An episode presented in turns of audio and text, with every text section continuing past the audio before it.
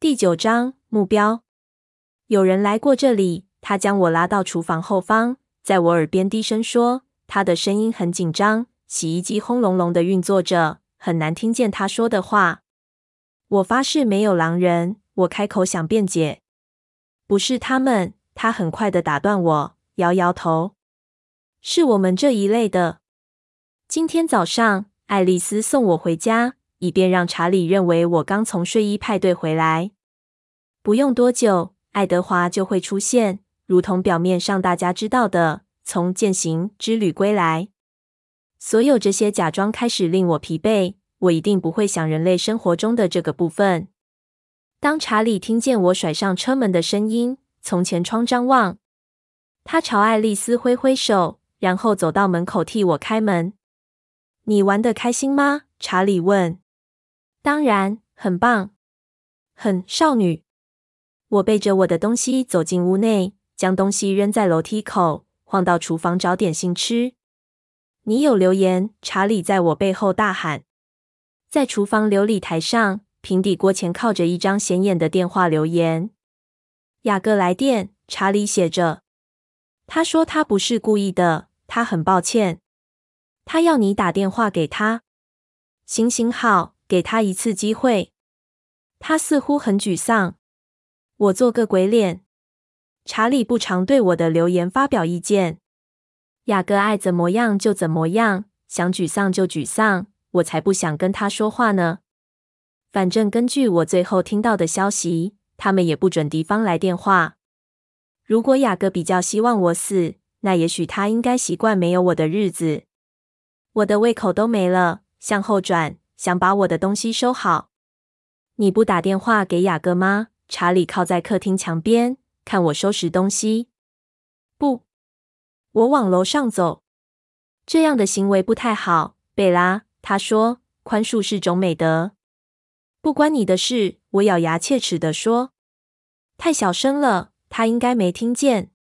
我知道脏衣服应该已经堆得老高，因此当我放好牙膏。将脏衣服丢进洗衣篮后，我走到查理房间，拆下他的床单，然后将他的床单扔在楼梯口，接着去拆自己的。我站在床边，歪着头想着：我的枕头呢？我在房内转一圈，巡视着，没有枕头的踪影。我注意到房间看起来整齐的奇怪。我的灰色运动衫不是扔在床尾的矮床柱上吗？还有，我敢说。摇椅后面应该有一双脏袜子，以及一件红上衣，是我两天前的早上是穿过的。但后来觉得穿那样去学校有点太招摇，就把它随手挂在扶手上。我再次转身张望，我的洗衣篮不是空的，但也不算满，不像我想的那样。难道查理有洗衣服吗？这不太像他。爸，你有洗衣服吗？我在房间里朝外面大喊。嗯，没有。他也大喊着回我，声音听起来很内疚。你要我洗吗？不，我来就行了。你有到我房间找什么东西吗？没有。怎么了？我找不到一件衬衫。我没进过你房间。然后我想起来，爱丽丝曾经来这替我拿东西。我没注意到，她还拿走我的枕头，可能因为我没有去睡那张床。看起来他似乎是边找边替我收拾。我一想到自己的懒散，就不禁脸红。但那件红衬衫并不算脏，我打算把它从洗衣篮内捞出来。我以为应该会在洗衣篮里那一堆衣服上面一点找到，但是并没有。我找过全部的衣物后，还是找不到。我知道我可能有点偏执，但好像有些东西不见了，或者比想象的还更多。篮子里还堆不到半满。我拆下床单，走向洗衣间，半路顺便将查理的也带走。洗衣机是空的，然后我检查烘衣机，心想也许伊丽丝很周到的替我扔进去了。我有点希望能在里面找到洗过带烘的衣服，但还是没有。我皱眉，大感不解。你找到你要的了吗？查理大喊。还没。我走回房间，搜寻床下。除了满是灰尘的小兔子玩偶之外，没有别的。我再打开衣柜检查，可能我将那件红色上衣收在哪，但我自己忘了。门铃响时，我终于决定放弃。可能是爱德华来了。门，当我从查理身边走过时，他对我说：“我来，爸。”我将门拉开，脸上带着大大的笑容。门外，爱德华金色的双眸睁得大大的，鼻孔奔张，双唇往后扯开，露出牙齿。爱德华，当我看到他的表情时，声音因为震惊而高声喊了出来：“怎么？”他将手指竖在我唇上，给我两秒。他低声说：“别动。”我僵在门旁，他就不见了。他动作如此之快，连查理都没看到他经过。我还来不及恢复平静，数到二，他就已经回来了。他手臂环着我的腰，拉着我走向厨房，双眼巡视着屋内。他拉着我，紧偎着他，好像要保护我不受什么东西伤害似的。我朝查理坐的沙发处瞄了一眼，但他故意不理会我们。有人来过这里，他将我拉到厨房后方，在我耳边低声说，他的声音很紧张，洗衣机轰隆隆的运作着。很难听见他说的话。我发誓没有狼人。我开口想辩解，不是他们。他很快的打断我，摇摇头，是我们这一类的。他的语气很清楚，不是指他的家人。我变得面无血色。维多利亚，我喘不过气来。以我闻到的味道来说，应该不是佛度里家的人。我猜，可能。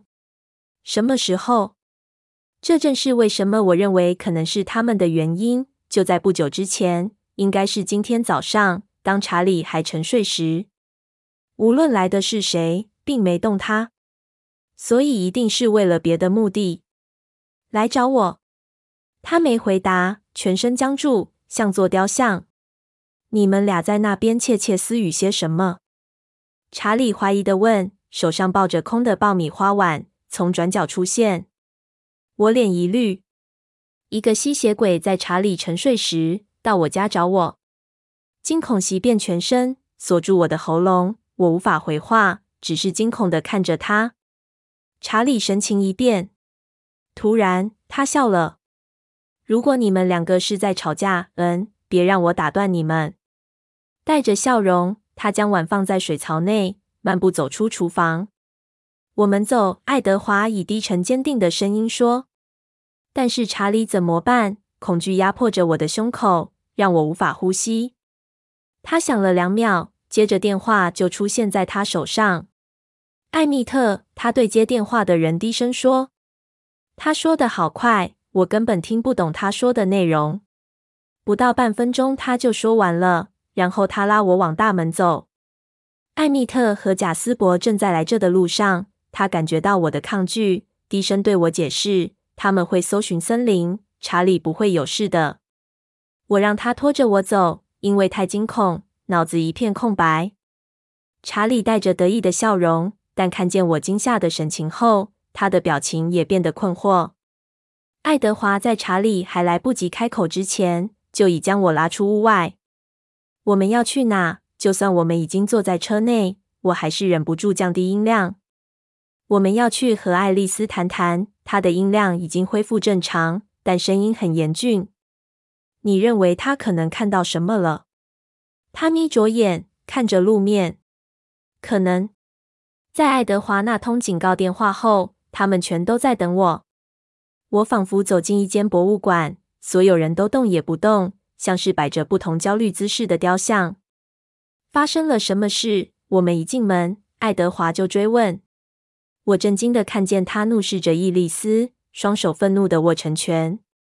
爱丽丝双臂交叉，横在胸前，只有嘴唇动作。我不知道，我什么都没看见。这怎么可能？他不满地说。爱德华，我平静地斥责他。我不喜欢他这样跟爱丽丝说话。卡莱尔以平静的声音打岔：“这不是精确的科学。”爱德华，他去过他的房间。爱丽丝，他可能还在那边等着他。我应该会看见的。爱德华被激怒似的高举双手。真的吗？你确定？爱丽丝回答的语气非常冰冷。你已经要我监看佛度里的决定，监看维多利亚回来，监看贝拉每一步举动。你还要增加什么？我还得监看查理，还是贝拉的房间，还是他家，还是整条街都要？爱德华，如果我监看得太过头，那些事情将会从转换的间隙中漏掉的。看起来是已经漏掉了。爱德华不悦地说：“他一点危险也没有，所以我什么都没看到。如果你监看着意大利，为什么你没看到他们派？我不认为是他们。”爱丽丝坚持：“我会看到的。但让查理活着，除了他们还可能是谁？”我打了个冷颤。我不知道，爱丽丝说：“多谢帮忙，够了。”爱德华，我低声说。他转向我，神情还是勃然大怒，紧咬着牙。他怒视着我好一会，然后突然，他吐出口气，双眼圆睁，下巴放松。“你是对的，贝拉。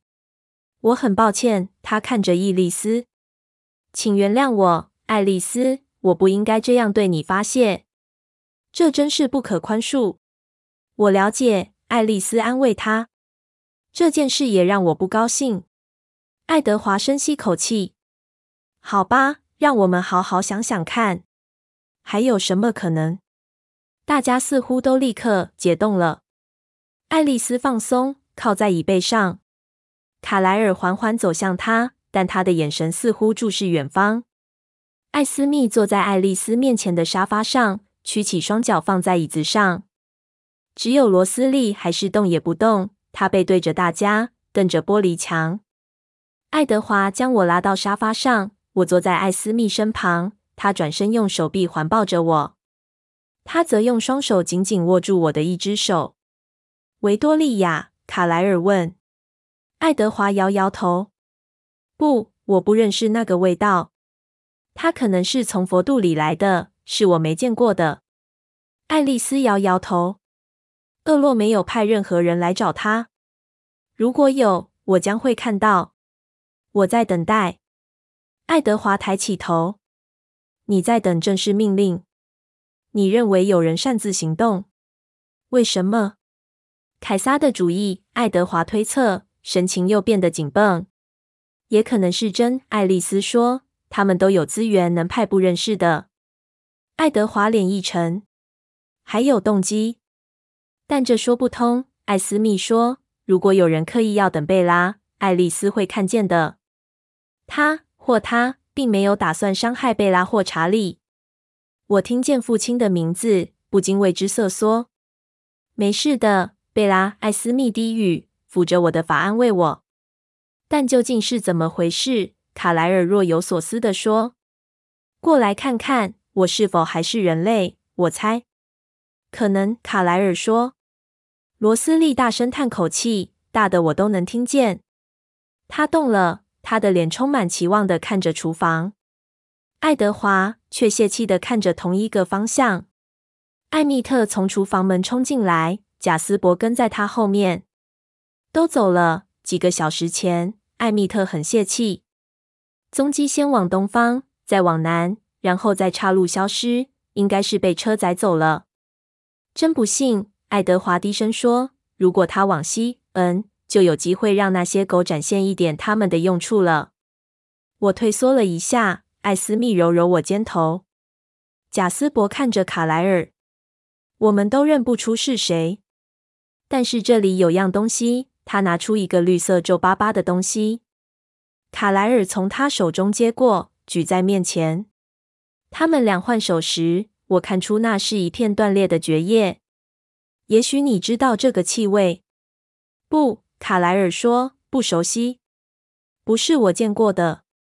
可能我们都找错方向了，可能是巧合。艾斯密开口，但当他看见其他人怀疑的神情时，便改口解释。我说巧合，不是指一个陌生人刚巧随机的进到贝拉家。我是说，可能有人好奇。我们的气味一直围绕着他，也许他是好奇，是什么东西把我们吸引到那里去。那他为什么不跟到这里来？如果他好奇的话，艾蜜特追问。你会？艾斯密露出溺爱的笑容说：“但是我们其他人通常不会这么直接。我们家族很庞大，他或他可能吓到了。但查理没有受到伤害，这应该就不是敌人，只是好奇。就像詹姆斯和维多利亚一开始时只是好奇。想到维多利亚就让我颤抖，但他们似乎很确定并不是他。这次不是，他似乎坚守着固定的模式。”这次是别人，陌生人。我慢慢的了解，这个世界上吸血鬼的数目比我原先以为的还要庞大。有多少次无知的人们毫不知情的和吸血鬼相遇？有多少死亡不以为意的被报道成犯罪或意外，却是他们的饥渴造成的？当我最后终于加入后，这个新世界究竟会有多庞大？一想到这不为人知的未来世界，我背脊都凉了。库伦家各自有不同的表情，在仔细思考艾斯密说的话。我看得出爱德华并不接受他的理论，卡莱尔则打算接受。爱丽丝抿着唇：“我不认为是这样。时间太巧了，这个访客相当小心，不做任何接触，好像他或他知道我能看见。他之所以不接触，可能有别的理由。”艾斯密提醒他：“到底是谁？”真的有关吗？我问。正因为有人来找我，这个理由不就够了吗？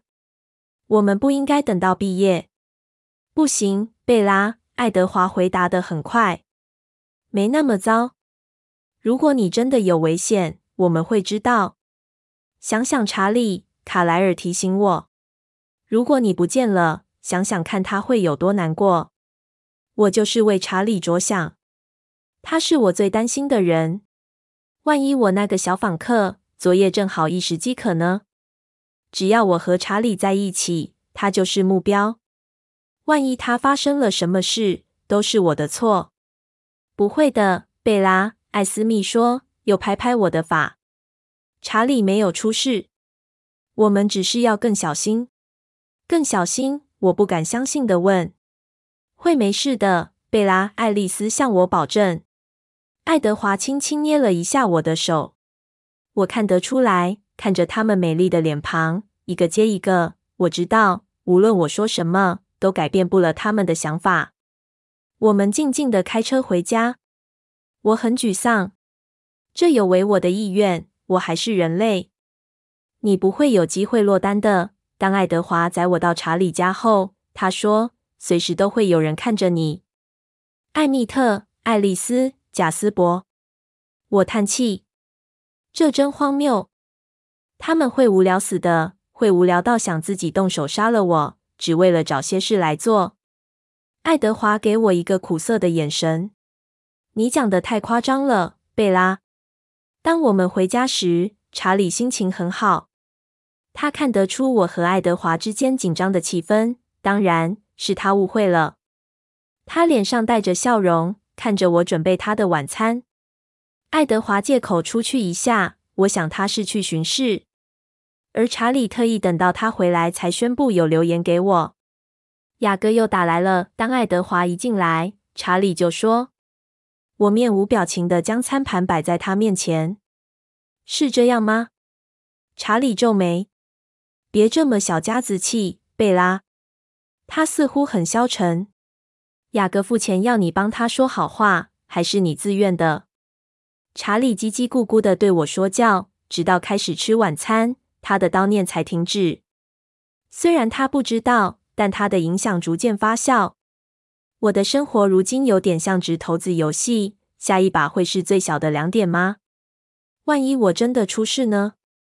比起让雅各为他自己说过的话内疚不已，这更糟吧。但我不想在查理在的时候和他谈，以至于我必须每字每句都很小心，以免说出不该说的话。想到这点，就让我嫉妒雅各和比利的关系。当你没有秘密要瞒着与你同住的人时，生活一定很容易。所以我得等到早上。我今晚应该不会死，让他再多内疚十二个小时也不会怎样，可能对他还好一点。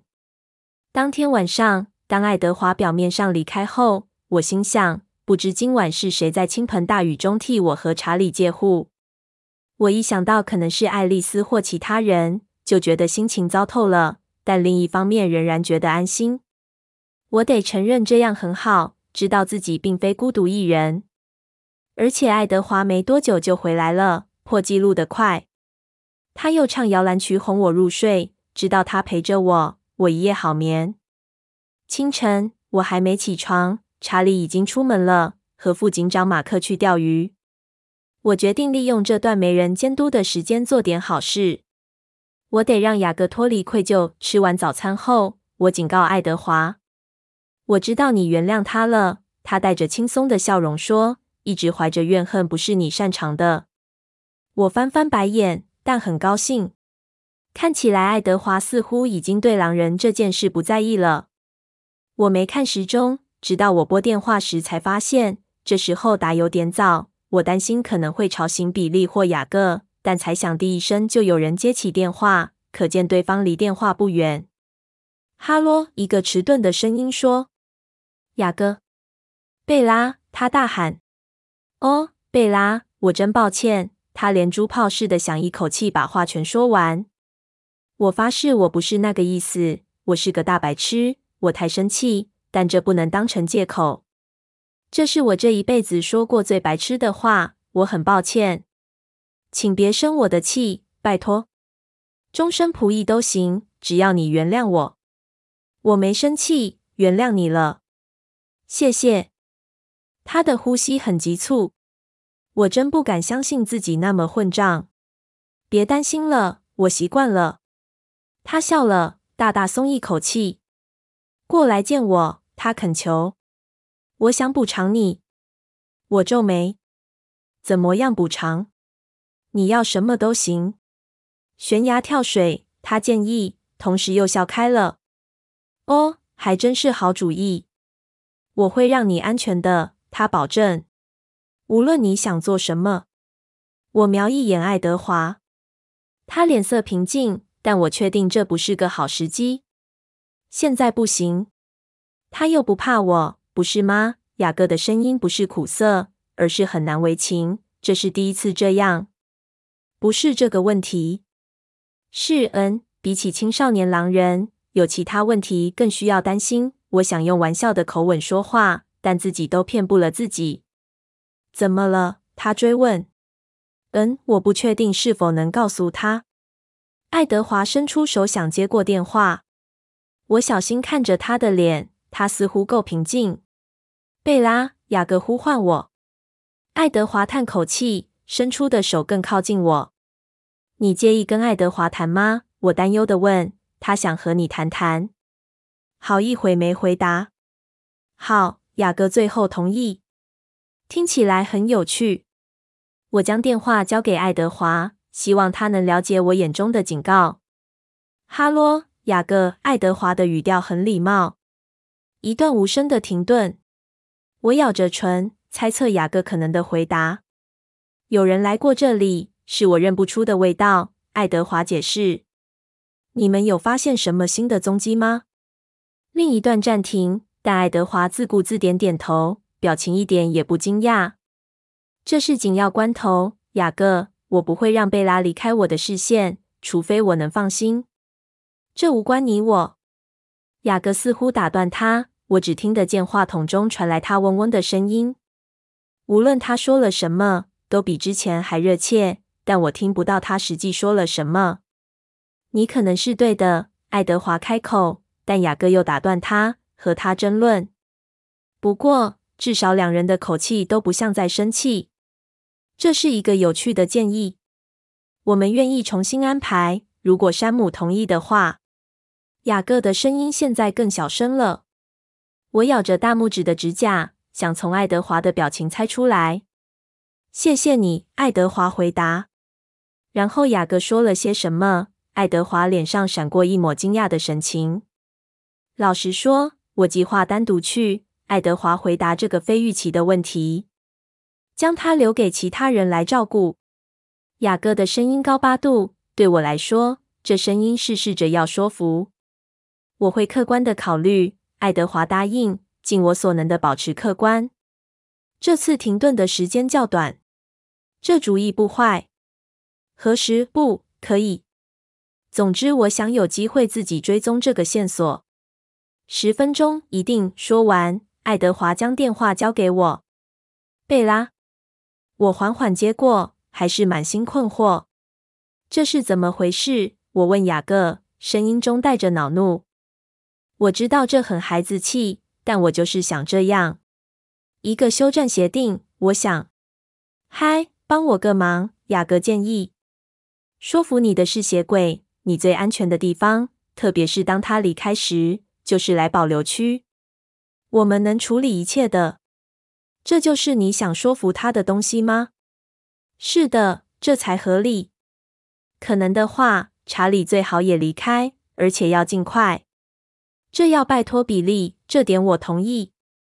我讨厌害查理卷入这一片混乱中，全都是因我而起。还有呢？还有就是重新安排界限，这样我们能追捕任何靠近福克斯的家伙。我不确定山姆会不会同意。在他回来之前，我会盯着一切的。你说你会盯着一切是什么意思？我是说，如果你看见一头狼在你家附近晃，请不要对他开枪。当然不会。但你真的不该做危险的事。他哼了一声。别傻了，我能照顾自己。我叹气。我也会试着说服他，让你来这里。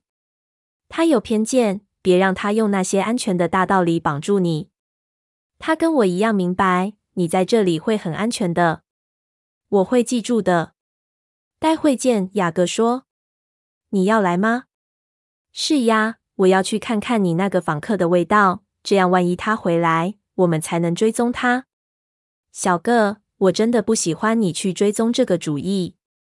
哦，拜托，贝拉，雅各笑着打断我，然后挂断电话。